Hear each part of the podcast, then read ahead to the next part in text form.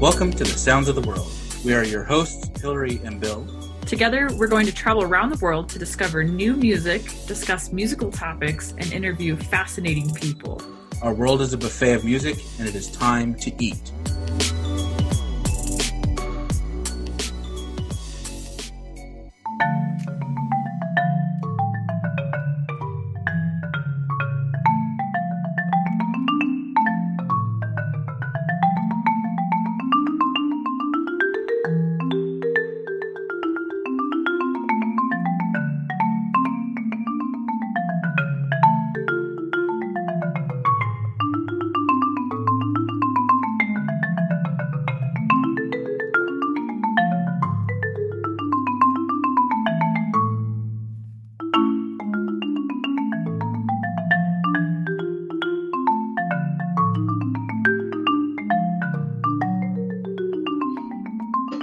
That was a brief sample of a performance by our next guest. The guest comes to us all the way from Hong Kong. He holds a doctorate in musical arts and contemporary percussion performance from Stony Brook University in New York, where he studied with Eduardo Leandro, and a Master of Music degree from NYU, where he studied with Jonathan Haas, Simon Boyar, and James Saporito. He's currently an adjunct faculty member at the Hong Kong Baptist University and maintains a private teaching studio. He was also the winner of the 2018 Hong Kong Arts Development Award for Young Artists and a finalist in the 2016 Italy Percussive Arts Society competition in the Vibraphone category. He has performed around the world performances in Moscow, Russia, Perth, Phoenix, Indianapolis, Buenos Aires, New York City, and so many more. When he isn't traveling the world performing, he's promoting new music as the co-founder and artistic director of the contemporary percussion group, the Upstryke Project. When he isn't swamped with these obligations and travel, he's an avid knitter and is certified as a level 1 master knitter by the Knitting Guild Association. Please welcome to our podcast, Dr. Matthew Lowell. Woo! Yay! Yay! Thanks for having me, guys. Thanks for joining us today. Yeah, thank you so much. It's great to meet you. I followed you for a little while on Instagram, and thank you. And the Upstrike Project, of course, is so cool. Just started not long ago, but yeah, it's exciting time. Yeah, it's awesome. I'm glad to see it. More percussive ideas and ensembles kind of growing up. It's awesome. Especially as a former percussionist. Well, you're still a percussionist. I mean, yeah. You know, I beat things. Yeah.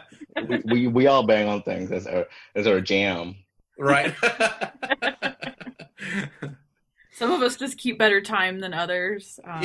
Myself, I'm out of this picture. Oh, we welcome everybody. So. Perfect. We'll just call it avant-garde. We'll call it good. Yeah. Oh, you know, it's very hard to just keep a beat. I was teaching, I forget what I was teaching, but it was, I have this junior student that's like he started with me starting this year. He just couldn't play like strict 16th notes, with the metronome for a minute and a half. They were like, this is easy. I'm like, no, let's try this. Yeah. Just go back to basic. And it's like, damn, it's hard. I'm like, yeah, it's hard. Like your last teacher should have been doing that, but instead I'm doing this with you, and you cannot learn all the other pieces you wanted to learn because you can't even play time. Right. It's important. Yeah. Oh yeah. Yeah. That was, I remember rocking out on a drum set and just like feeling exhausted as I was playing on the drum set, just because, they always have like a met in their ear, or a click track. And I'm sitting over here just like, when does it slow down? Where are we going? Like, oh, honey, I'm worse. Okay, we can talk about my upbringing later, but primarily I grew up playing piano.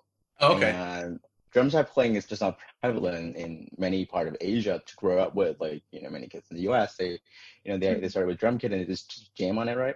We don't do any of that. So when I can play mallets and piano, I can read notes extremely fast. It's always been my forte. But my rhythm was okay. Like if you were to like when I was 21 or 19 or so, and do any daily clues or any rudimental stuff, it's fine. But I just can't groove. Like I tried to play drum set. I just try to do it. It's just I can do it if you put a gun to my head, but it's just never the same way that you guys do. It's very bad.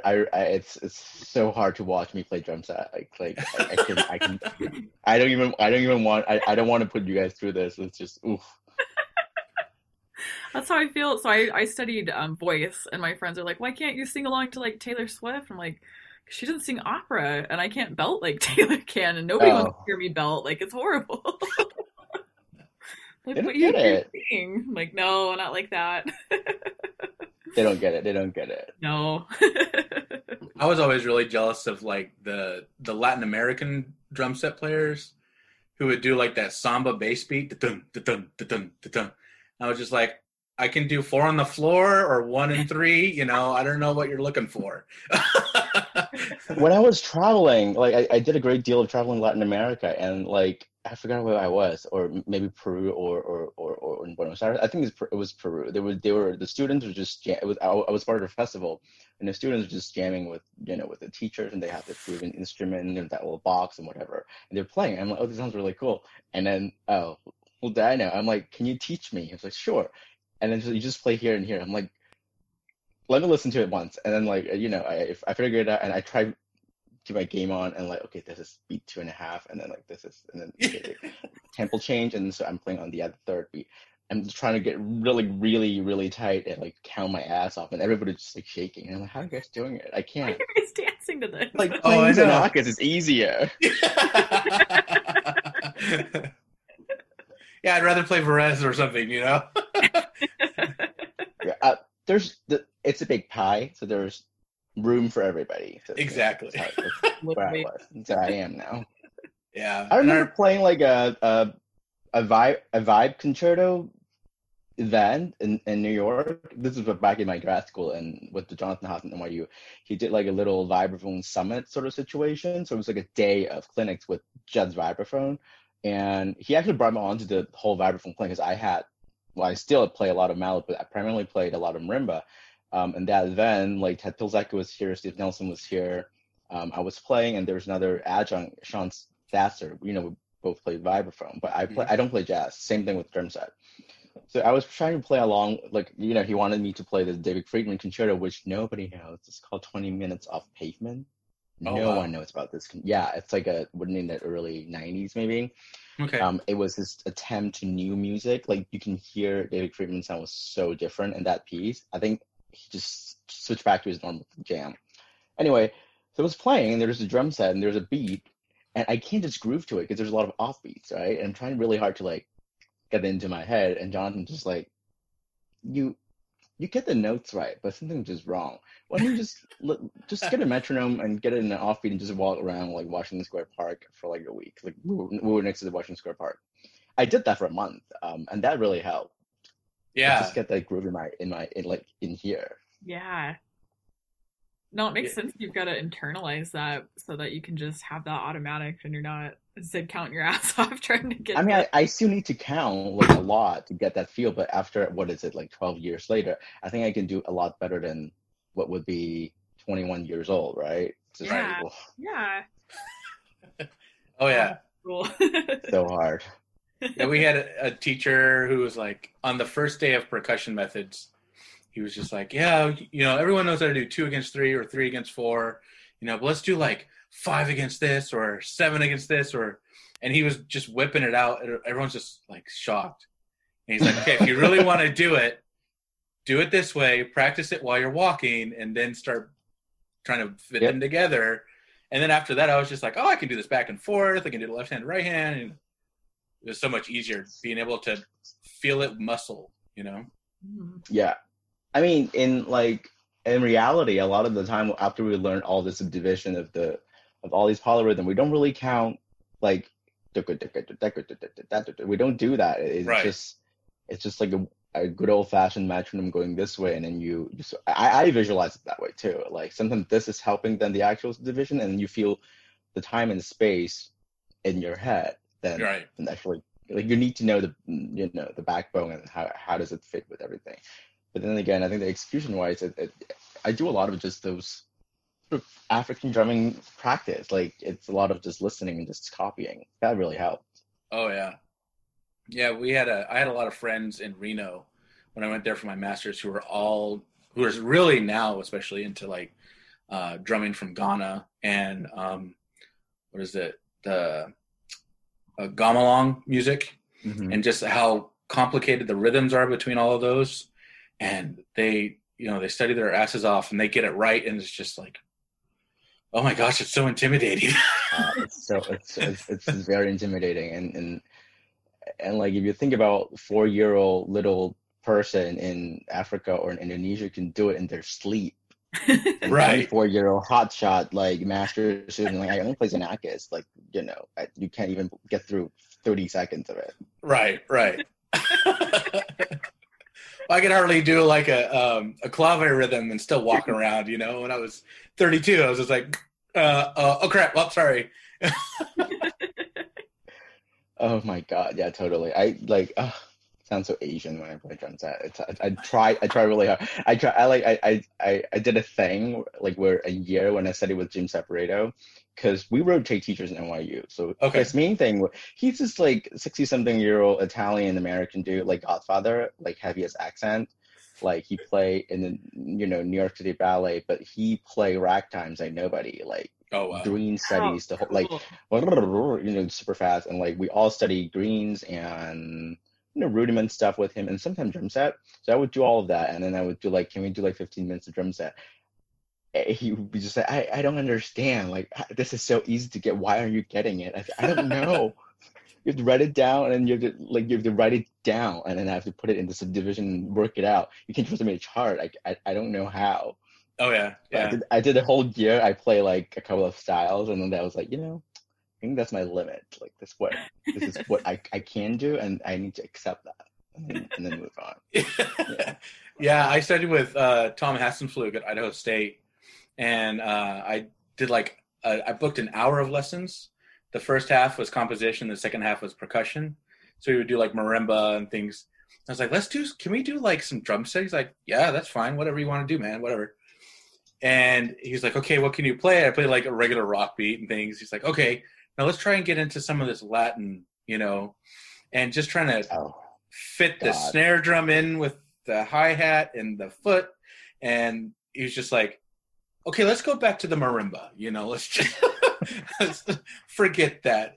Well, this was fun, but I'm going to go back. Maybe we should just do composition only and just focus on that for an hour. You know, we all know our place, you know, it's something's not going to happen. Like, I'm sure it will happen in the ideal world where you don't need to pay bills, where you don't do anything, you just practice drum set. Right. Mm-hmm. You can hone that skill probably pretty well, but that's not the reality, you know? Right. Yeah, for sure. Which is fine, you know, it's good. Work as a team with the voices in your head. So did you play like the lead xylophone on any of those ragtimes things, or? I remember jury for that semester. We did do like a two marimba xylophone thing, and then, you know, I play Rainbow Ripples, I play Lockhaven Blues, and maybe one more. I forget which one, but I did play those two at tempo and a lot faster because he was that old school street rock kind of thing, and it was just hard to keep up. But it was really cool to study with because that was my second year of my master's, and up until that point, well, I also had a very, I was an aspiring like timpanist. Like I went to orchestral festival, and I was on the hopes of becoming, you know, an orchestral player. So I had that audition machine training. Yeah. But at that point, I was really into that, and it was really calculated, like, you know, the drum height, the fulcrum, everything. You know, the metronome, 2 clicks, control that kind of thing. Right. So studying with him was, it was new for me, but it wasn't that new of an experience for me. And then after that year, I switched to, I was like, I'm not going to do that. I'm just going to play new music. I want to learn about new music. And that was like a completely different realm for me. Like, you know, the brain cells I'm using, the headspace that I'm supposed to be in. Because I have the techniques and everything. It's just, it's so different. It's learning a new language. It was fabulous. And that got sort of brought me on to, you know, this rabbit hole. Mm-hmm. Yeah, I think that people like to assume that if you're in percussion and you're learning drums or keyboards or whatever, it's all kind of the same thing, and, you know, it's, you know, oh, you play percussion, so you can play everything in there. It's like, well, like there's literally families within percussion. You know, it's not just like a big umbrella. And still, like, even to this date, things are slowly trying to get back on track here, but this week we have more cases. So we, you know, more precautions and more, you know, control on social distancing, whatever. But this week, the News Ensemble in Hong Kong, because I'm one of the player, was doing a project on Earth, basically. It's called Sonic Ecology. Okay. It's going to be online conferences and paper submissions and all of that stuff. We were going to invite Jonathan Adams to Hong Kong for this performance because we're doing a piece by his call, if there's no wind, there's no one, someone like that. But okay. It's for a mixed ensemble. And the other piece is a piece called Insect Symphony. Oh, cool. Where it is an Asian premiere. It was commissioned by the Berlin Phil. I'll send you the name. I think it's by Gregory Meyerhofer. Oh, cool. And we were just there to, like, I got the music Monday, this Saturday, we're going to do the first rehearsal, and I'm literally playing crickets. Not the cricket collars, like those toy cricket. I don't know if you've seen it. It's like a little tiny cuica with a piece of paper. Oh, yeah, okay. Yeah. Yeah, and like the entire score, everybody is supposed to imitate all these noises with the violin, the bouncy bowing, and everything. It's really cool, and I don't know how to do any of that. So like every time when you got the music, there's always something new, right? But because we have developed this sort of standardization of setup and repertoire in the last 20 years or so. It's more familiar, but still the stuff like that, it's just hard to figure out. Sometimes just give you instruction of like, make eggs noise, and I'm like, what do I do? Do I buy a buck and sample and just play it on Logic? Like, is that what I right. should do? I could do that too. Yeah. I remember learning about how they would use air sirens and things, and it was just in the sheets for the metal for thunder. Yeah. And that was all so cool. That's why I really got interested in percussion. It's like all the variety that you could do. You know? That's actually how I got started as well in, I don't know, second grade or so, because we had a band program. Mm-hmm. I had already played piano for a couple of years, since I was 5 maybe. So second grade or third grade, I remember... the elementary school I went to had the established band program for maybe 2 years at that point. The music teacher was like, maybe you guys should learn another instrument. So I went in, and everybody wanted to play the flute or the clarinet because it's front row, right? It's all shiny. Right. I played flute. I feel you. Right. I was mesmerized by the flute, and then they were like, nope. We are overcrowded already, and their teeth are not. I feel like that's a bullshit excuse because like. It was too young because I was changing teeth, right? Second grade, third grade. Like, No one had pristine, big fucking white chompers. Like, like age 8, maybe. I don't know what kid does that, but. And like, maybe one of my tooth was like a little crooked, and they were like, "Oh, you're not like ideal to play with wind." I'm like, okay. No. And then my mom was like, "What's the cheapest?" At that point, little did she know. My only choice was the tuba because I think they need a tuba player and percussion. And I was a skinny, tiny little person. And my mom was like, that's not going to work, man. Like, I'm going to have to deal with this thing in my apartment. So let's play percussion. And, you know, to her, plot twist, 20 years later, I keep buying shit, right? But at that point, it was just like, what, a pair of SD1 and pad. So it was cheap. And I was amazed by like the instruments and what you can play, and you can rotate, and then you can walk around. Everybody's just, you know, they're being grilled by the band director, and like, we can walk around, we can go get food. I thought it was great. Yeah. I was always jealous of percussion because I was flute front row, being like, oh, like I can't leave, like, and now they know. The spotlight, like if you screwed up, probably no one would really know because, you know, there were probably like 10 other flutes there. Yeah. Yeah. And I went to a small school and we were all screwing up. We tried, bless our heart. blast your heart. Yeah, I was the piano first, so like you, I started piano first, and then studied saxophone for a little bit, and then they moved me to tuba. And after that, I was like, I'm tuba. I don't know. I was like, I'm done. I don't want to play brass or anything else. I don't want to use my own wind, you know? And so I moved back to percussion because I was like, hey, I can do some cool things in there. It's always something I'm interested in. And there's just so many cool like rhythms and features and things that are fun. And then we had rehearsals and I was like, this sucks. Just sitting back there, not doing anything, just bored out of my mind. And then it's like, okay, everybody. And then you play for like three measures. You're all super psyched because you're like, here we go. Here's the big part. And he's like, cuts everyone off. And you're like, son of a bitch. Yep. Been there, done that many times. Oh, yeah. There was a time in our rehearsal in my undergrad where we had two guys like fall asleep hiding underneath one of the like cabinets, you know? Yeah. Just fell asleep. Director didn't even know. Because sometimes like band directors, I don't want to say neglected us, but they do sort of neglected us. Like they thought like you're just playing one thing after what seemed like eternity to us, and we don't need to practice. And like that actually is super hard. Like a string player, even to this day now, come to me, can I get a cue? Of course. What do you want? Do you play tom tom at bar like at rehearsal C, whatever?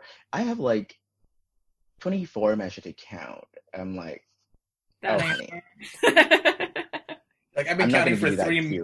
Yeah, I've been counting for three movements now. Let me get to you. Yeah, I've been tacit until 241. How do I do that? Still, like this was last week. Wow. I'm like, okay, great. I'll give you a head nod, but I don't think you can see it because you know I played three tom toms, and I don't think you can hear the difference. Yeah. Great, I'll give you a cue, but she was still lost. But it's okay. She had a solo part. She could have just waited for the conductor to just like sort of lead her in if she knew her place, sort of. Right. But you know, it's okay. It is what it is. Oh, yeah. They're only used to counting till 8, maybe. You know, so not even because they don't really need to count. If you think about it, right? If you play string quartet and you're in an orchestra, they're always playing shit. They're always playing. Oh yeah. Always the feature, always in the back. Yeah. Always doing something. Probably always to the back. A little do. And then you have one melody, right?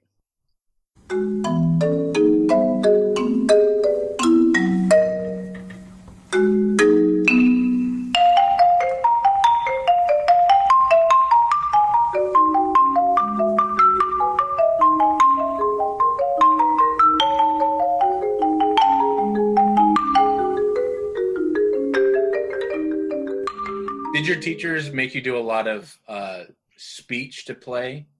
So make you say a lot of the rhythms in order to play them? Eduardo did, because I would say a lot of the thing came natural to me because I am, you know, I also sing. I love to sing. It's just like love karaoke, and that's just what I still listen to. All of my slower ballad, power ballad song growing up. It's my jam. I think that's what also like brought natural musicality to me. Mm-hmm. A lot of the Asian play have this sort of ability, but still a lot of my students like they don't breathe at all. They, you know, just but I find it like the speech thing really helped because Eduardo speaks like 7 languages. Oh wow! He's this like 6'2" Brazilian dude who lives in Europe for I don't know 20 years, and then he can run rehearsals in literally 7 languages. I've experienced that. Wow.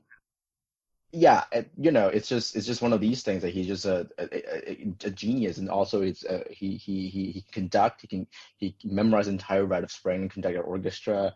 He had gigs conducting. You know, he's also like a photographer. He like close up bucks. You know, and it's just a lot of these genius things that make me thinking like we should be doing a lot of things. But he was the first one that sort of bring this idea to me like you should be vocalizing everything you play, because if you can count it or sing it, it's, you know, who cares about pitches? it's like playing The Sims, right? Like, remember back in like, what, 6th grade, you played The Sims? I love that game. Right? And they're like, yeah, it was, you don't know what they're talking about, but like, right. it makes sense. And I'm like, this, you know, there's inflection and everything. And as I'm learning more languages, you know, it's, I understand the words, but sometimes when you talk to people, you don't get every word right, or you don't really get anything. Or if you don't know that language, you still pretty much understand what they're talking about with the inflection, with the hand gestures and, you know, facial expression. I think the same way, especially playing what I'm playing, contemporary music, the language part, so to speak, is so new to a lot of audience. So we, as storytellers or performers, we have to make them understood. Which is a tough job. It's very difficult. So I encourage everybody to sing their part. It's a lot easier with tonal music because you can sing it well. But if you do it really well, if you have a solid training playing tonal music and doing everything right, building up tension and release through harmonies, through chromaticism and everything, and then you can move on to contemporary music. It's the same way. It sort of builds on this idea. I actually took, speech and percussion is not my jam. I did some of it. It's my duo partner, Abby Fisher's jam. Like, that's everything she does. She actually took a couple of classes with dialect coaches and stage coaches to perfect the way that, like, how would like a cabaret actor or, anything doing with speech, how do they enunciate, where do they put the stress in that. And I thought it was really interesting because that opened up a new page of thought to me. Like, oh, I never thought of it that way, because we normally talk this way, but when we play something with speech, we can't speak the way we speak, it's like on Broadway. Yeah. Oh, that's cool. Yeah. Check it out. Like, Abby Fisher, she has a lot of really cool stuff. She sings with percussion, and then she does a lot of speech with percussion. And actually I can't say that, but it's like in PASIC in the future. But she's on the New Music and Research Committee, and she will be hosting one of the Focus Day, I think based on that or something more. Very cool. Oh, that's awesome. Yeah. Oh, I'd never even thought of that before. You check it out. There's a really famous Canadian percussionist, Beverly Johnston, who teaches in the University of Toronto. She posted something earlier, like yesterday, on her Facebook or whatever. She sings like balcanto singing. She also speech and sings, and it's like the craziest thing. Like she jokingly said, "Oh, I'm not the perfect singer," and like all the comments are like, "This is better than." Like all my singers at school, and to me it sounds really good. Like it was, and she raps a little bit, and like there's a piece where she worked with a rapper, and it's awesome. Like, she's doing amazing things. Oh my gosh, I can't wait to check this out, because I think like when I don't know, I guess like I haven't spent that much time with percussion, so like just I mean I feel so dumb being like, wow, like of course you could sing while you're playing your instrument. Maybe it's because I studied voice. It's like, okay, you could really get one option, and maybe you could like choirs. They're always trying to make singers clap in new music, which singers hate because we can't keep the beat, and we're trying to figure out where the alto pitch is. It's really hard. I have a newfound perspective for people who can sing and play at the same time, because I can never. I mean, I can do the speech thing and the new music key speech thing. Mm-hmm. One of my grad students, recording her. They're all in recording hell right now because it's due in a week. Oh wow! But one of her thing is it's Flame Rumba and Sing, a piece that she'd been working on in one of the composers in the Boston Conservatory, and I was like, yeah, it's easy. I'm just saying, how hard is it? Everybody jammed the guitar. So in this pandemic, I got myself a little auto harp, right? So I listen to country music. Yeah. So I'm like, I don't need to learn about chords, like fingering. It's just buttons. So I can do anything. So I'm like jamming. I'm trying to like do a 3-chord song in June Carter Cash or any of those country classics. Keep on a Sunny Side, whatever. I can't do it. Like, my rhythm is gong dung da da da gong dung da da dung dung da da da dung da da da dum, and then you sing. I can't. I froze after the. It's hard. It is hard. No, that's where I'm at. I'm like, okay, I can hear. It's like, okay, I can sing over that beat, but don't ask me to keep the beat while I'm turning. It's not just me. So it's like it's a thing. Yeah, like, even you can do it. One of the hardest things. So when I was in high school, I played in a rock band, which was fun with some of my classmates. And the hardest thing I think I ever did was like every spring we'd have this rock concert, and we were playing. I think we were singing like "To America." It was like that horse without a name, and I was playing bass guitar on it, trying to sing harmony. Bass guitar. Yeah, I play bass randomly, and my teacher was like, "Yeah, trying to play bass and sing harmony is like impossible. Good luck." And like whatever. And then I like tried it, and I was like, "I can't do it." I guess like you get one or the other. Maybe those things that just come sort of naturally to guitar. It's like if you play guitar growing up, and if you start playing along and singing along, I mean, you will also. Yeah, you know, and that was like age of acquisitions. Easy. It's so hard. Yeah, it's like I could play keyboard and sing. I could play guitar and sing, but play bass and sing. But it was like play bass and sing harmony. It was like no, I can get the melody out, but I can't think of like. I'm like okay, I'm getting the bass note. Like I don't know. It was just funny. I remember being just shocked by like when it's like okay, I'm a musician. I can do this, but it's like okay, use these two different spheres, and you're like nope. They don't. No, I really do have the newfound perspective and respect for everybody who can jam and play. Like, I would just go through videos, and then this is tough because the reason why I wanted to do that was like now I have a little like that was 2-3 months ago. I had a little time. I wanted to play. I want to have a little break on something easier, right? So like music that I don't have to think, music that I can really count. I want to enjoy. And I was like, God, this is tough. Like I can't do it. I still can't do it. Into really slow, but it's just not right. Like, okay, I come in the E of one, right? A lot of the melody comes in like a little later, but I'm playing on one. So like, right, so I'm strumming up and then I'm singing and then like I'm late. Like how do? oh yeah, it makes me feel better. Like, blind spots as musicians where we're like, I should be able to do this. What's wrong with me? Right? Like you thought about it. Like we've been doing our instrument, we've been practicing our stuff for like more than 20-something years, and you can even do like a simple one-line thing. I still can't do it. Yeah, the hardest part about the piano tests were always like sing while you're playing a Baccarat or something. And I was just like, ah! We had to do "Happy Birthday," and I was like, okay, I can sing "Happy Birthday" in my sleep, and then like playing it on the piano was like suddenly was like. How does "Happy Birthday" go? All of a sudden, it becomes minor. Yeah. Oh, it's a sad birthday. Okay. It's a sad birthday. Hey, it's okay to have a sad birthday, you know. Yeah. I had some of those. Oh, when I was in grad school, my computer like just stopped working, and I had a paper due the next day, and it was my birthday, and my paper was on the computer. Mm. She got turned in. She wasn't very good, though. But I passed, so we're good. The closest thing I ever did to my percussion students was making them, especially in marching percussion, is to sing the rhythms that they had to play.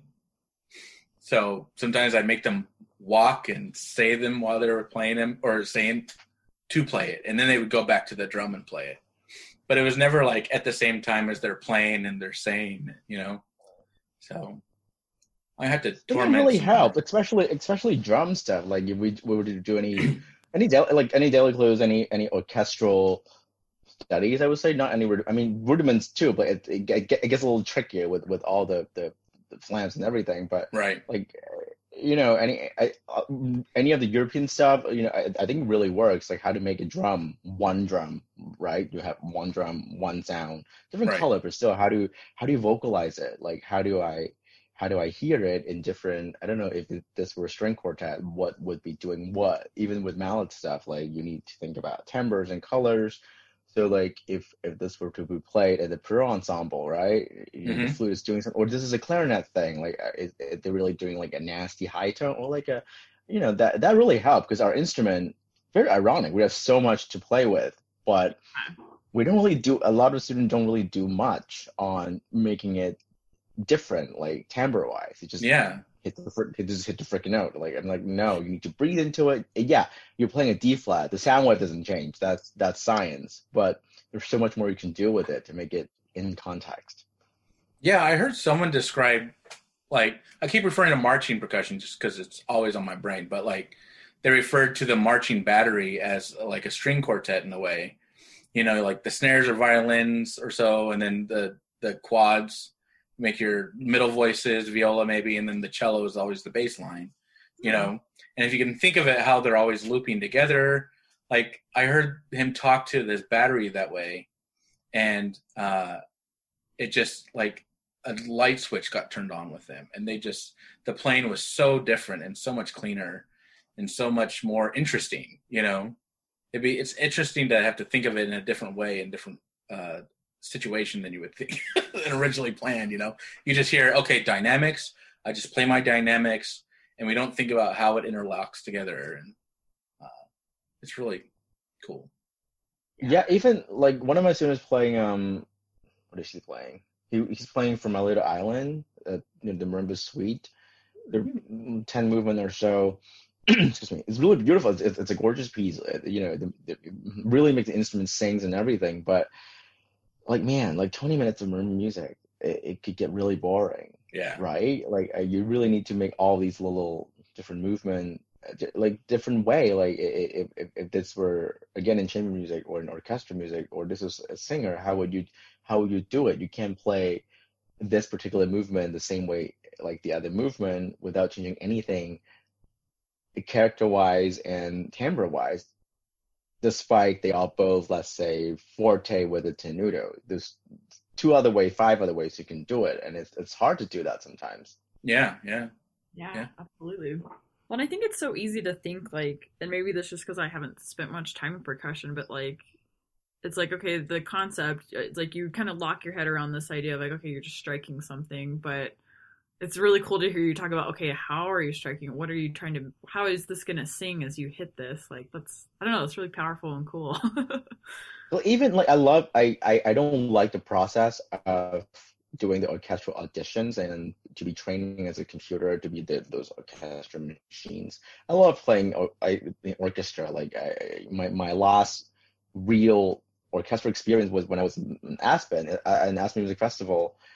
Because, you know, I was on the timpani side. I was always doing timpani auditions and stuff. And I remember I had like a eureka moment then. Like it was an 8-week program, and week 5, I was just like, I'm not gonna do that.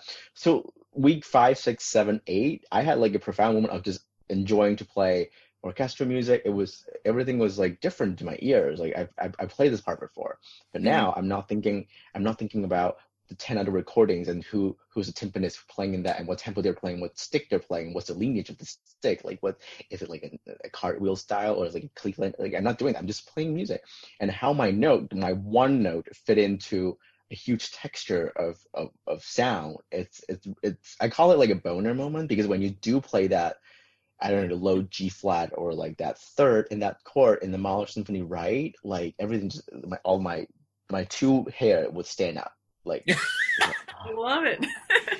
Like when you play tam tam, like if you play a piano tam tam, like a stroke in a hollow hall and Mahler symphony, when you do it right, that resonance, you can feel it. It's extremely powerful. Oh yeah, it's so hard. I remember the last concert in Aspen that year was the festival orchestra playing Mahler's Second Symphony. So I was playing bass drum at that concert. You know, it was a big deal because it was a festival orchestra. So the majority of the players are faculty members, you know, they're principal from, you know, San Francisco Symphony, from St. Louis Symphony. I was shitting my pants. Me and this kid, Terry, he was a junior, I was a grad student. We were like, okay, don't screw up. This is 4 rehearsals with Robert Spano. Like, this is it. Oh, like, wow. We cannot screw up. I was playing bass drum. I was like, are you sure about that? Like, I can do like an offstage band. You know, it's fine. Like, no, you should play bass drum. So like, I remember after the last movement, but just before the choir comes in, there's a quiet solo bass drum roll that fills the hall, and then the choir just comes in with a D flat chorale. Da, da, da, da, da, da. I stopped playing because I was rolling. I was supposed to be holding that roll, right? You know, with uber control in my muscles. I don't you know, peak or anything, and I hear that I stopped, and I'm like, oh crap, and It was just so beautiful. It fits in so perfectly because you don't hear it when you're when you're by yourself. You're tuning the drum. You're making sure that the calf head is not doing anything crazy, and you mm-hmm. make sure the beaters is right, and you're finding everything right. You're making sure everybody's working as a team. With three of my teachers playing, like they have it down. Like me and this other kid would just like hype up on Red Bull and coffee and just like. This is the festival orchestra, and this is the last concert. This is the season closing. Don't forget this is on recording. And right. Robert Spano conducting. He was appointed the new director. We were playing, and that happened. I was just like, this is so amazing. Like this is why I need to play orchestral music, and that's what's so magical about every single note we play. Is amazing. That's cool. Oh man, it's crazy when you're in the moment like that. I remember singing, what was it, Foray's Requiem when I was in college, and I remember like that was the first time that's an underdog requiem. That's a good requiem. Yeah. Oh, and it's fun to sing, and it's tough. Like I sing alto just because I can sing soprano, but they're always like, we need low women voices, and I'm like, I got you. Wait, isn't like alto and like mezzo soprano or more like altos? They're in opera, they're all like evil characters. So they're like the witch. They're like the evil mother or the stepmother who's poisoning the spinster. Right. Yes, sir. But I remember like just experiencing, there's that moment where you're like, it's like the Sopranos are seeing like this, like the Lux Aeterna, and like there's holding like Lux, and then the choir like shifts the chordal, like the harmony changes right there, and I remember like just losing my mind.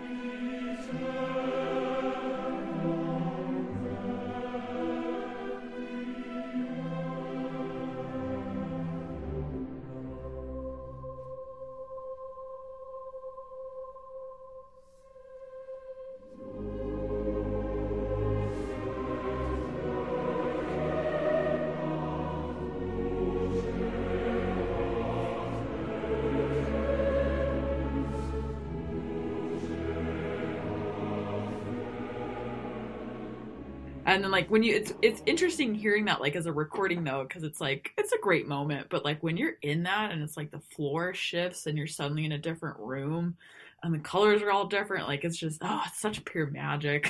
Mm-hmm. Just being, like, it's really something. I really hope everybody who gets to experience that, but it's not fair because you don't get to experience that in orchestral concerts in college or whatever. Like mm-hmm. I was lucky to be in like a professional group, and then that was like that's why we practiced so hard to get a job that way. But the process, it's bullshit to me. You know, but I think like maybe it's just music in general. I think like I don't know, like it's like I have friends that are they're non-musical friends. I think they like music, but most of them are like healthcare and things like that, and I don't think they've ever quite got to experience like the magic of singing in a concert, because it's like they got it as like, okay, choir was optional in high school, or you were only in an elementary choir, and I didn't like that, so I'm not going to do it. It's like you don't catch that bug, or you never get to experience that. I'm just like, guys, there's a reason I studied music for this long. Like it's just, it gets under your skin and you have to keep going with it. But I had never quite thought of that for if you hadn't. You gotta go experience it if you can. That one regret I'm, you know, had I had a choice back in elementary school and even in high school, I would have joined a choir, because it was either like a band or a choir. And I was like, well, I'm so busy with band anyway, and they overlap, and the music teacher's like, you have band, so you don't need to come to choir, it's optional. So I just didn't do that.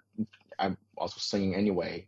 Not very good, but still I like to just belch out like, you know, Celine Dion on the water.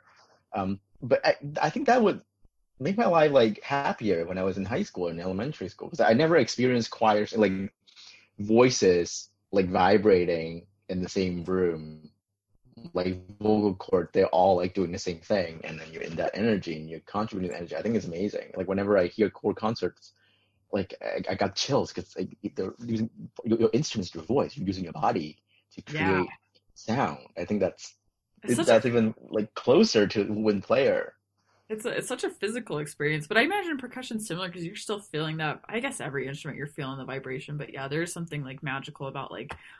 No, we're not. If you talk to percussionists, like I would say 0.5% of feeling the vibration. Everybody is talking about the fulcrum, about their hand, about your fingers. No, word of the day is fulcrum. I was explaining this word to like a non-percussionist. They were like, "What is it?" I'm like, "Oh, just a fancy way of saying grip." Right. Where do you hold? But that's what you hear. That's what you hear in studio class. Yep. Oh, that's too funny. That's why we play. When I was in grad school, we were sort of encouraged to play for other faculty members in the other departments. It really helped a lot because they have fresh perspective, and they have suggestion that would have been it's so new to us. Because they're listening with a fresh pair of ears. They're not talking about drumsticks. They're not talking about what mallet you should use, what stand. None of that. That's fascinating. I really like that. Yeah. That idea. I think one of the few times I've ever experienced that kind of goose pimple thing was when we were in Paris and we sang at the Val de Grâce. Oh, God. You know, like it's this giant ex-military cathedral. And if you sing in there, it will reverberate for at least like 2 seconds after you stop. I swear it was like 5 to 15. Yeah. It was nuts because you'd sing and it would be like, da, like after you stop the note and you're like, whoa. So to have like a big full choral sound in there was like, we'll never experience anything like that again. And nope. It's so freaking cool. I don't think you can get into that church. No, but we sang in there, and like, it, like I'd never really done singing. Like you, I was always in the band world, and you know, I always had like a negative view of choir. You know, everyone that did choir that I knew, they were, you know, the guys. They were usually kind of jerks. Yeah. Can I say it? I'll say it. Like, there's that like snobby I do voice like persona that gets portrayed. And then there's, I'm like, well, the instrumentalists are geeks. I'm a snobby vocalist. Anyways, continue. Yeah, and so I was like, oh, I don't want to be around that. You know, I didn't participate in church choirs or anything. And then, like, after we went to Paris and we sang together as the group there, I was just like, I wish I had done this a long time ago. You know, and I started getting really interested in writing for voice then because I was like, yeah. There's a lot more about the voice than I thought, you know, so it was, if I could go back in time.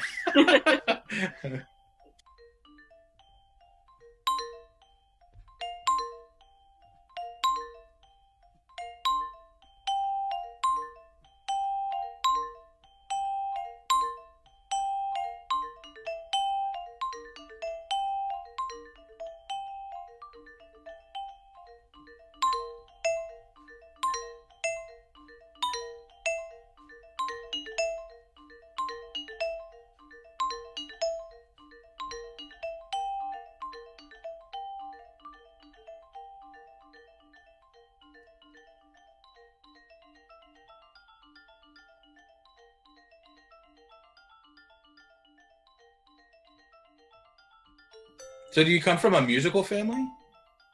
No, nobody in my family musical. I mean, I think my dad listened to Rod Stewart, and then he had a mullet. Yes, I'm way too excited to hear this. Like he was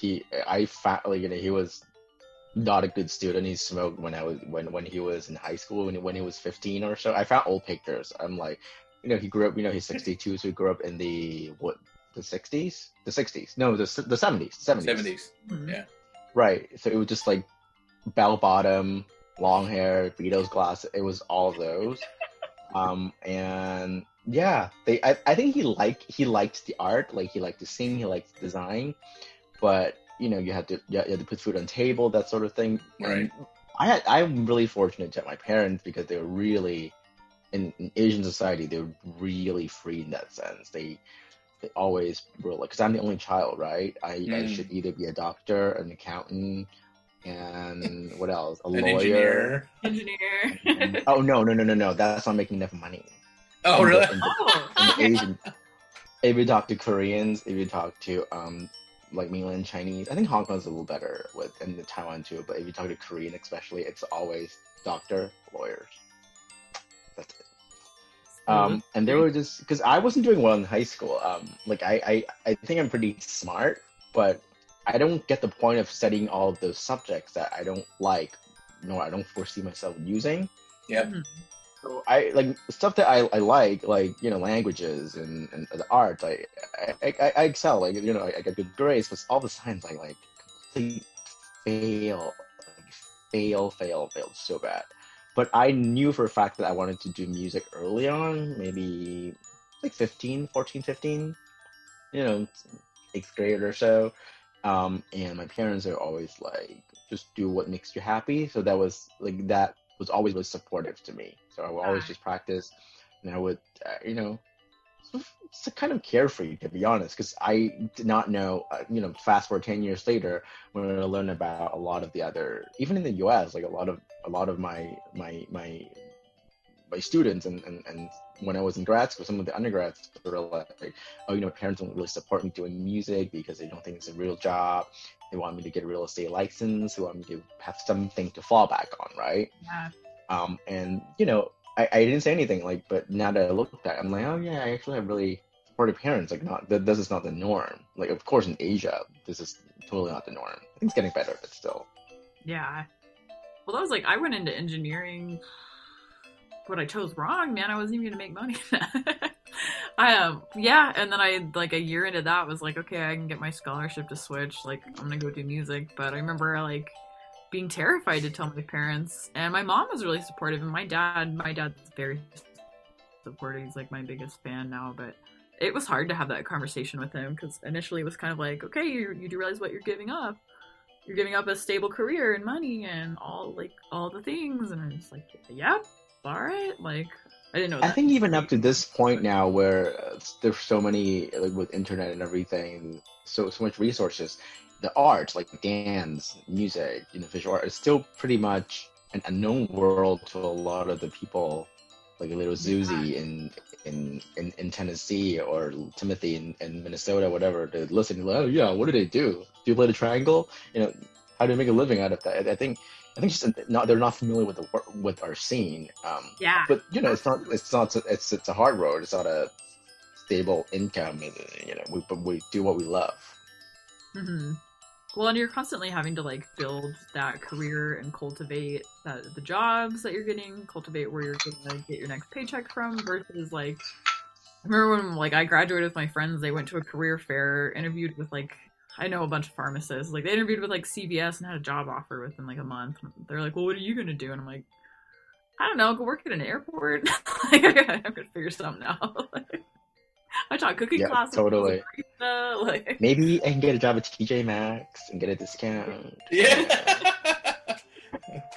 So, like, what would have been, because I don't have a paycheck, so what would have been the discounted stuff will become $2.99 versus $8 from $24. Right. So you can get gas. Right? Yeah. Getting paid in clothes. And it's fine. The struggle is real.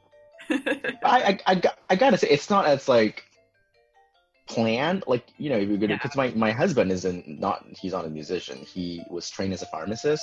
Oh my god. He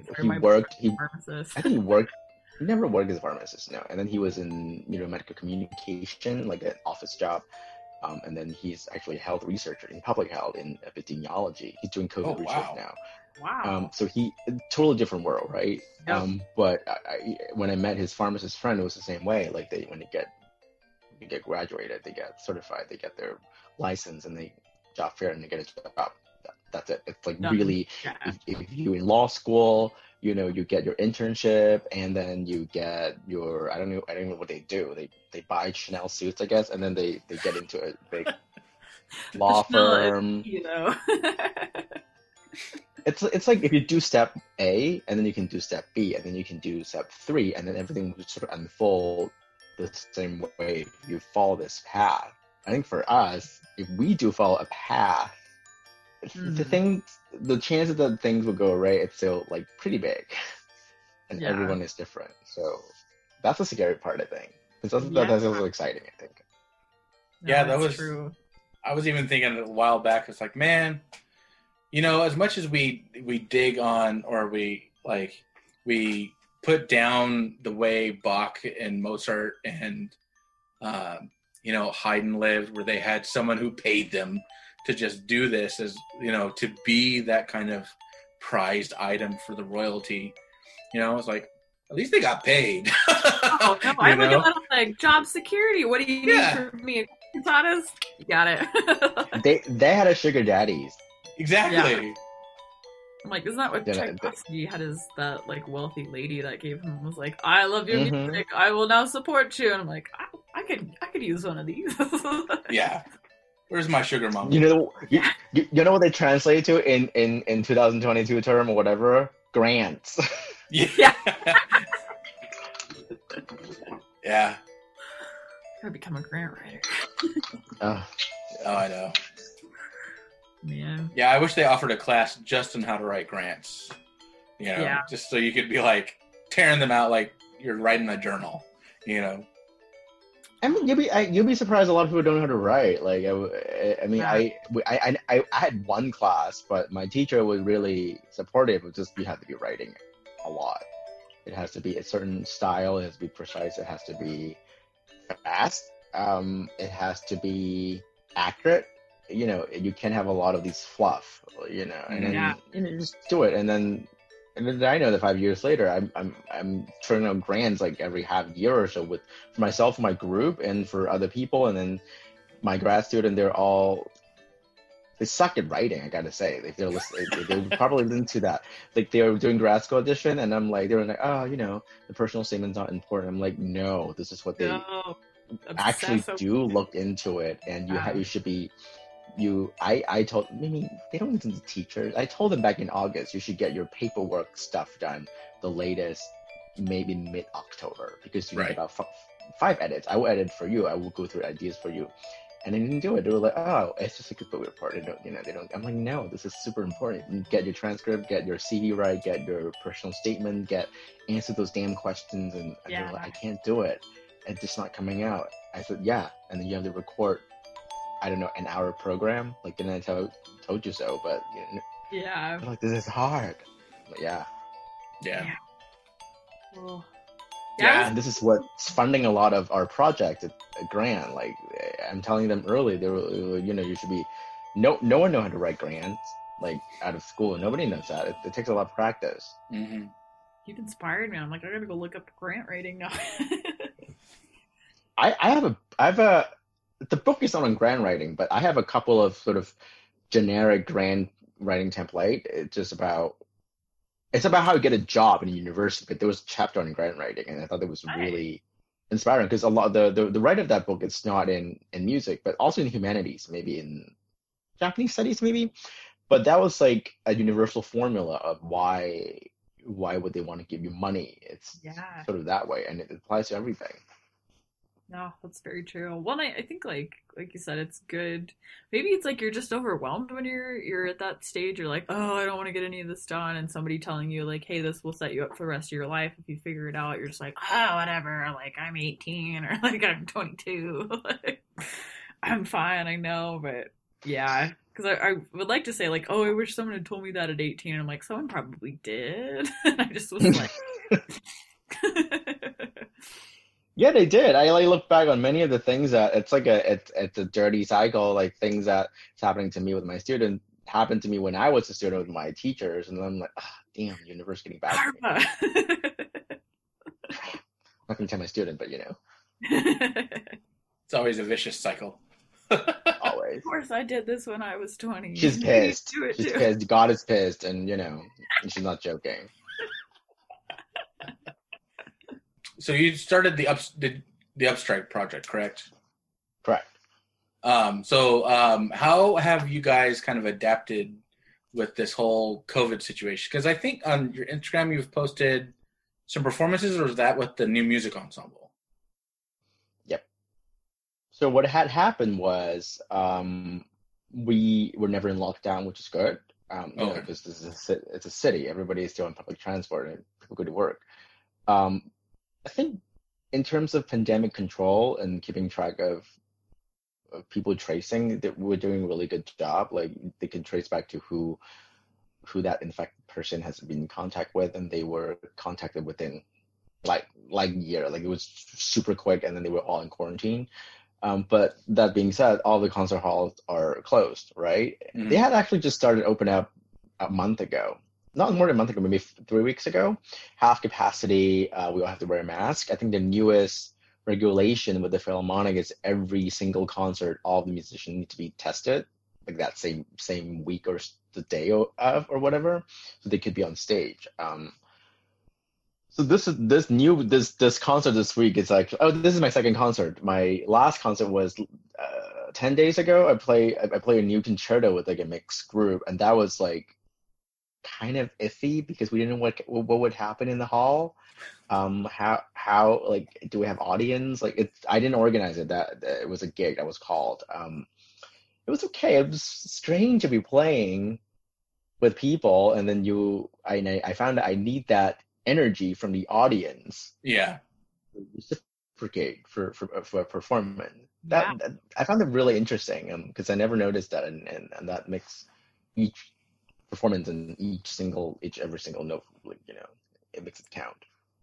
But yeah, I don't know. Next week, we had a spike in cases just yesterday, and you know, the elementary school, I think first grade to third grade are going to be off for another 2 weeks. Mm-hmm. So I don't. Fingers crossed. If, I hope this comes still going on because it's better than nothing.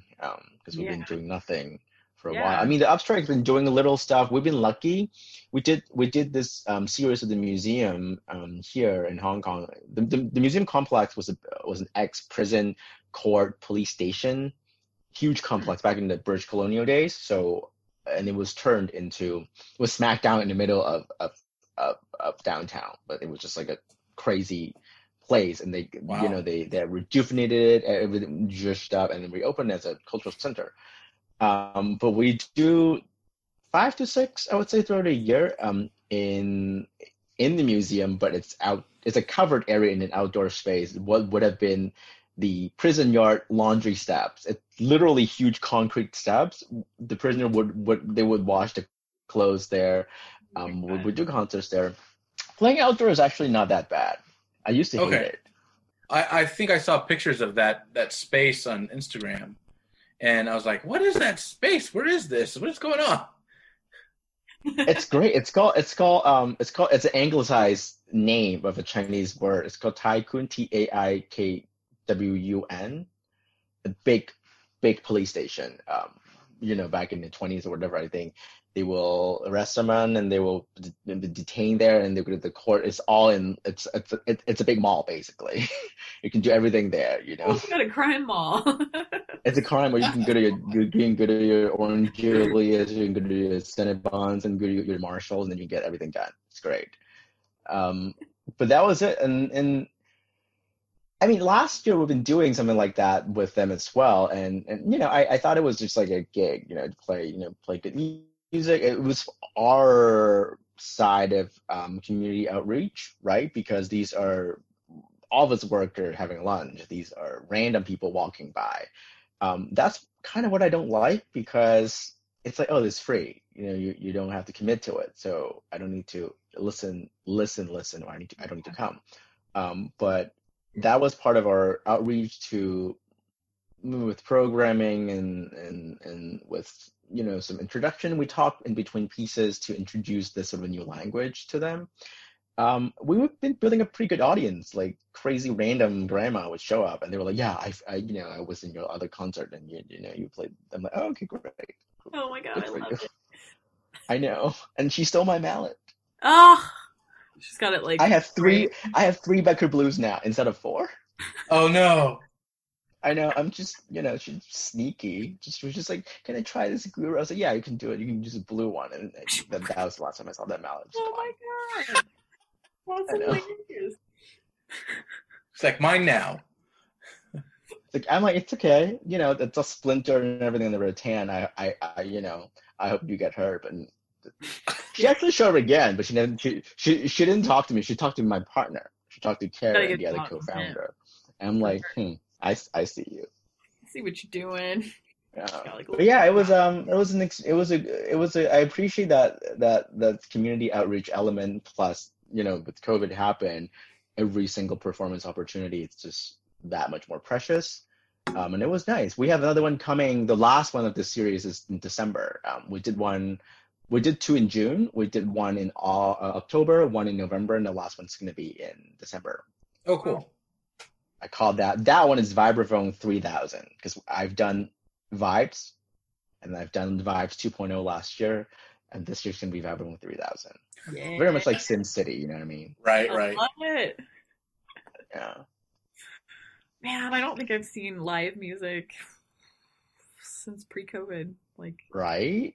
Yeah, I'm in Montana, and like our cases are spiking. It's like we haven't been in too crazy of a lockdown, but it's just like we don't even have much of a classical music scene anyways. So like the little one we have is like trying to claw its way through the pandemic, and yeah, nothing is happening live. Yeah, none of it. The last time I was traveling, early March. I was in Arizona. I was in Phoenix. I was playing. And that was when the pandemic's was going to start in the U.S. And they flew back with a mask on, I remember, and then like lockdown. Yeah. It's wild. And it's been 7 months. No, more than that. 8 months. Shit. Yeah. So it was like March. March is when all that. Yeah, it's strange. Like, I don't know. I don't know what's going to happen. A lot of my tours and Upstrike's tour has been postponed because we were supposed to go to, Russia again, be part of a festival back in April. And then that got pushed back to September. And then that got pushed back again to next March. And I'm like, I don't think that's going to happen, but we'll see. Yeah, I just got an email saying that the Space City New Music Festival here in Houston is canceled next year too, 2021. And I was supposed to have a premiere this year with them. So it's like, this sucks. Yeah. It's even with the vaccines, like, you know, coming along, I think it's going to take another, I hate to say, but like another year to really pick back up. Yeah. Because we had a lot of really interesting plans set in places for this year, and everything's like postponed 1 year or maybe 2 years, which sucks. But you know, safety's first. Yeah. No, absolutely. Yeah, it's tough to just like.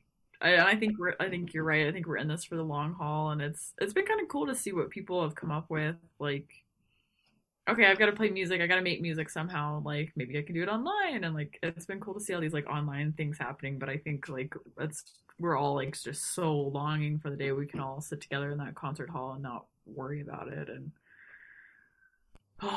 yeah, it's gonna be a while. I think everybody, it's taking a hit on every single sub-sector, I guess you can say, in music. Like, we as you know, we're not students anymore. Like, of course, we're taking a hit. Broadway musicians are taking a huge hit. Like, God knows when they will be reopening, right? Right. Even operas and orchestra, they're struggling. And some of the biggest stores here, like, you know, I was reading on the news, Gap here is going to move out of Hong Kong indefinitely because of this. Yeah, they were selling like the racks. They were selling the mannequins. I was walking by the store. I'm like, it's gone. What? Wow.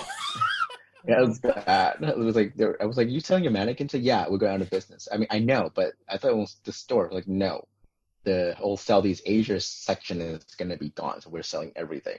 Wow. Hangers and everything. I'm like, whoa. That's nuts. I know, it's weird to watch. I don't know, maybe it's because it's like, we grew up in the age of like malls being a huge thing. It was like, I went to the mall in town, and it was just like, it's weird watching all these like box stores close down. Like I said, like Gap's gone. Like we had like a few department stores leave. I mean, that's been over the years, but it is like especially chilling to see like, okay, that's different. Like this is gonna be new now. Like wild. Or restaurants closing. You know, that's what sucks too. Yeah, I've read like, I don't know, 40-something% of restaurants in New York has gone out of business. Wow. Wow. Like I was talking to my husband about it, like, because we read it on in the Times that day, and then we were checking on some of our favorite restaurants back in New York, and I think only one of them survived. It's really sad. Oh, man. You know? Yeah, I saw one thing on the New York Times that said like New York's tourist industry is not going to be like, if everything can go like it's supposed to with the vaccine and getting people to, you know, quarantine and whatnot. Maybe 2025 they can get back to somewhat normal, and I'm just like, oh damn, that's, you know, about. Oh. Everybody's taking some sort of it. Like I get all of my students doing auditions. They're like, you know, they're blood, sweat, and tear. And anyway, you know, auditions are hard, but recording is harder. And They were like, so is it going to be fair for us because, you know, some of them are going to be auditioning live, and some of us are going to be doing on Zoom, and some of us are going to be sending tapes. Like, how are they going to judge this? And I get it. It's hard, especially if you're international students. You pour a lot of, you know, money into it. And this is a big decision for them to move abroad so far away without seeing the campus, without checking out the studio. Right. And like, it's adapting. You need to adapt. Like, this is just, this is what it is. Yeah, definitely. Bad times.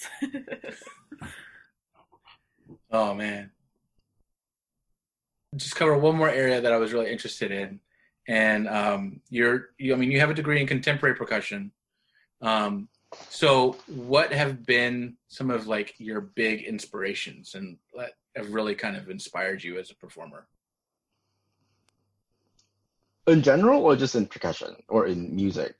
We can start like in general and maybe whittle it down into percussion from there. Tough questions. I was thinking about it the other day because you're not the first one who asked me this. I don't think I've ever had like a huge inspiration in my life. Mm-hmm. Like you know, like a lot. Like I thought about it. Like, you know, a lot of my my other students, they're 20 something, 21, 22, and by that time when they grew up. You know, they had some of the best soloists traveling through the town. They go to concert and they were like, oh, I'm inspired by, you know, Martin Grubinger from Austria, and I want to study with him. Actually, one of them is going to go to Austria or to Germany sometime in 2 years or next year to take lessons with him. Like that was his, you know, thing. And I thought back, and you know, when I was growing up playing percussion, it was Evan Glennie.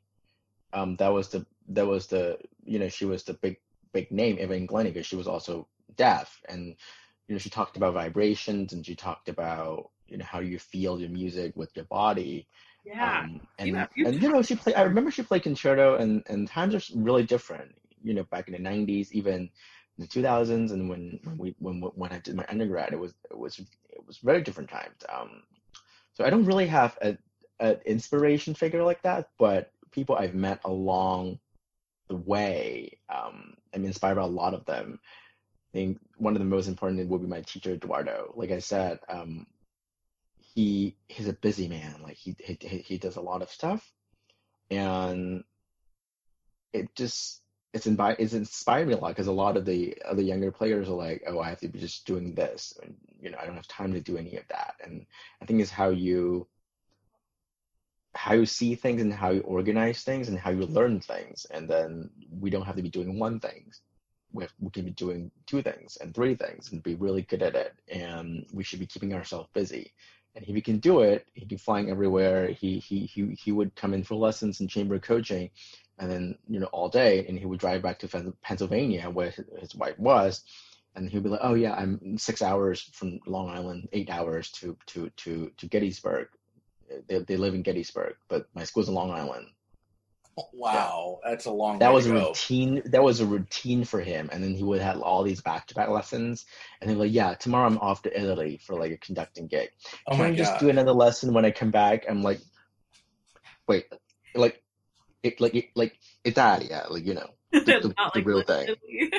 So yeah, I'm flying to, you know, doing a little ensemble thing. I'm conducting, you know, it's good. And then, you know, I'll be back on Tuesday. We can do one Tuesday afternoon because, you know, I land on JFK. I can just drive to Long Island. I'm like, yeah, of course. Oh, my God.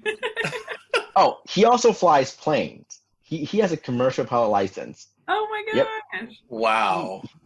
He's been delivering like medical supplies like all over the country now. He's doing a good thing. That's like, amazing. A lot of respect for this dude. Like that was maybe like my first year studying with him, and I was like, what, I knew we were smart, but like what are you, right? Right. So, like having that mindset like early on in my DMA, like after I graduated, and now he always treated it as professionals. Who was like, your DMA students, you don't need to be in school a lot. You'd be out there making connections. You'll be talking to people. You'll do find your own jam because this is what you should be doing. So he inspired me a lot. And my other teacher, Jonathan Haas, as well, he's, mid-60s, close to 70. He's been in New York for like 40 years, right? And he is active. He's doing a lot of stuff. He has a rental company. He has a Broadway musician contracting company, one or two. He's teaching in 3 places. He's biking, he's traveling, he's performing. Like, it's hard to keep up with all these like energetic older people, like when a lot of us younger folks are like, not me, like not my colleagues, I chose who to work with, but the other are like, oh, it sucks. No one's giving me gigs. I was gonna watch Netflix this weekend, so when do you do that? No one's gonna hand you gig with a silver spoon. You have to make shit happen. You have to know when to make shit happen. You have to write grant because that's money, and you have to go to places. You have to meet people. You can't. You can't just be in your living room and moan and whine about, oh, I went to Juilliard twice. How come I don't have gigs? Like, okay, good for you. So is 60 other people. Yeah. Right. Oh, I love it. No, it's true. Like I've looked back. It's me and my friends who graduated around the same time back in New York always talked about like how the other doing. The close bunch, we're besties. We're like, oh, what she's doing. It's like, oh, she's doing anything. It's just like, same thing. Like, we've been graduated 3 years. She's doing the exact same thing. Ugh, she's not doing anything. That kind of thing. Yeah. But like, it's like learning from their mistake. Like what should we do that they're not doing? They're too comfortable. Mm-hmm. They don't want to be exploring. I'm like, there are a lot of good resources. Like, IUN and Steve Schick started this online mentorship program. I don't know if you know this, but it's a year of free Zoom meetings with guests. It's called Roots and Rhizomes, I think. Okay. Steve Schick with IUN, and you can just sign up, and there's one every month, and it would be like a discussion panels, right? And we talk to all these like great percussionists and students. We have Zoom session, we have breakout rooms, and it's free. And I sent it to my students, sent it to my other colleagues, and they're like, how is this free? And I said, well, because I think we're like-minded folks. We wanted to make something in this pandemic that would benefit everybody, and this is what you should be doing. And some of them are still like, oh, well, that's not gonna help. Why listening like another lecture or listening to a podcast would help? And it's like, well, with all the resources now, you guys are so spoiled. Like back in my time, like YouTube would just start it with some freaking pixelated, like low res video back in 2005, right? Right. Like I had to write a fax to Steve Wise to get stuff. Yeah. We had dial up. And when you get and then you wait for that the dial up for like for one JPEG to load, and then you look at the cover of the music, and then you order it and you play it, and it's like, oh, that sucks. I don't want it. The next order. Or you have the AOL disc and you've got mail. Yeah. with like a Dell computer. I'm like, you don't have time to look up like sometimes like I was like, do you know who Ellie Carter is? Like, no. Well, Jeff Phone? Yeah, of course. Google it. Just who is Ellie Carter? It takes 5 seconds, right? All you need to do is tell me who it is. You can't take 5 minutes out of your Instagram routine to do a quick research on the piece you're playing. I just need to know if he's dead or not. I just know who he is. I need you to know who he is. Right. Something like that. Yeah. Because they were born into, I think they were born into a different era, right? They're born into devices and internet.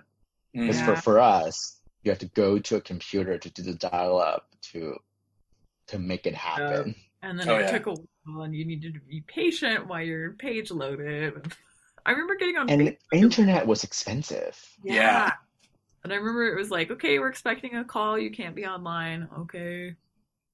Oh, you're right, because it was a telephone line. And then it was like, same with texting. It was like, okay, you didn't have unlimited texting, so I was like, you could call. I remember like getting texting and being like, I'll never use this. I'll just call people. Yeah, right. Like the concept was so. I remember my mom, like when I was in high school, we had this Nokia phone. Like you can only text with people within the network. I'm like, but my best friend is not in the same network. What should I do? And I can call him weeknight. Like what? You know, with a landline. I'm like, oh, okay.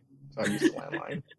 Oh, yeah. There was a landline, bitch. I remember having a calling card to call my grandparents. And it was like, Don't call them long distance. Get the calling card. Like, I remember I didn't even want to, like, spend the money to call my mom for a ride from school. And I'd, like, call 1-800-COLLECT. And then when it's like, please say your name, I'd be like, hey, Mom, I'm done. Come get me. You know, and then click. Times are different. Kids are like, wait, This is a phone you can call people? Right.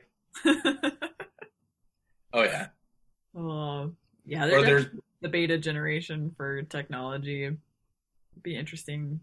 Or I'm interested to see, like, just follow as these generations grow up. And yeah.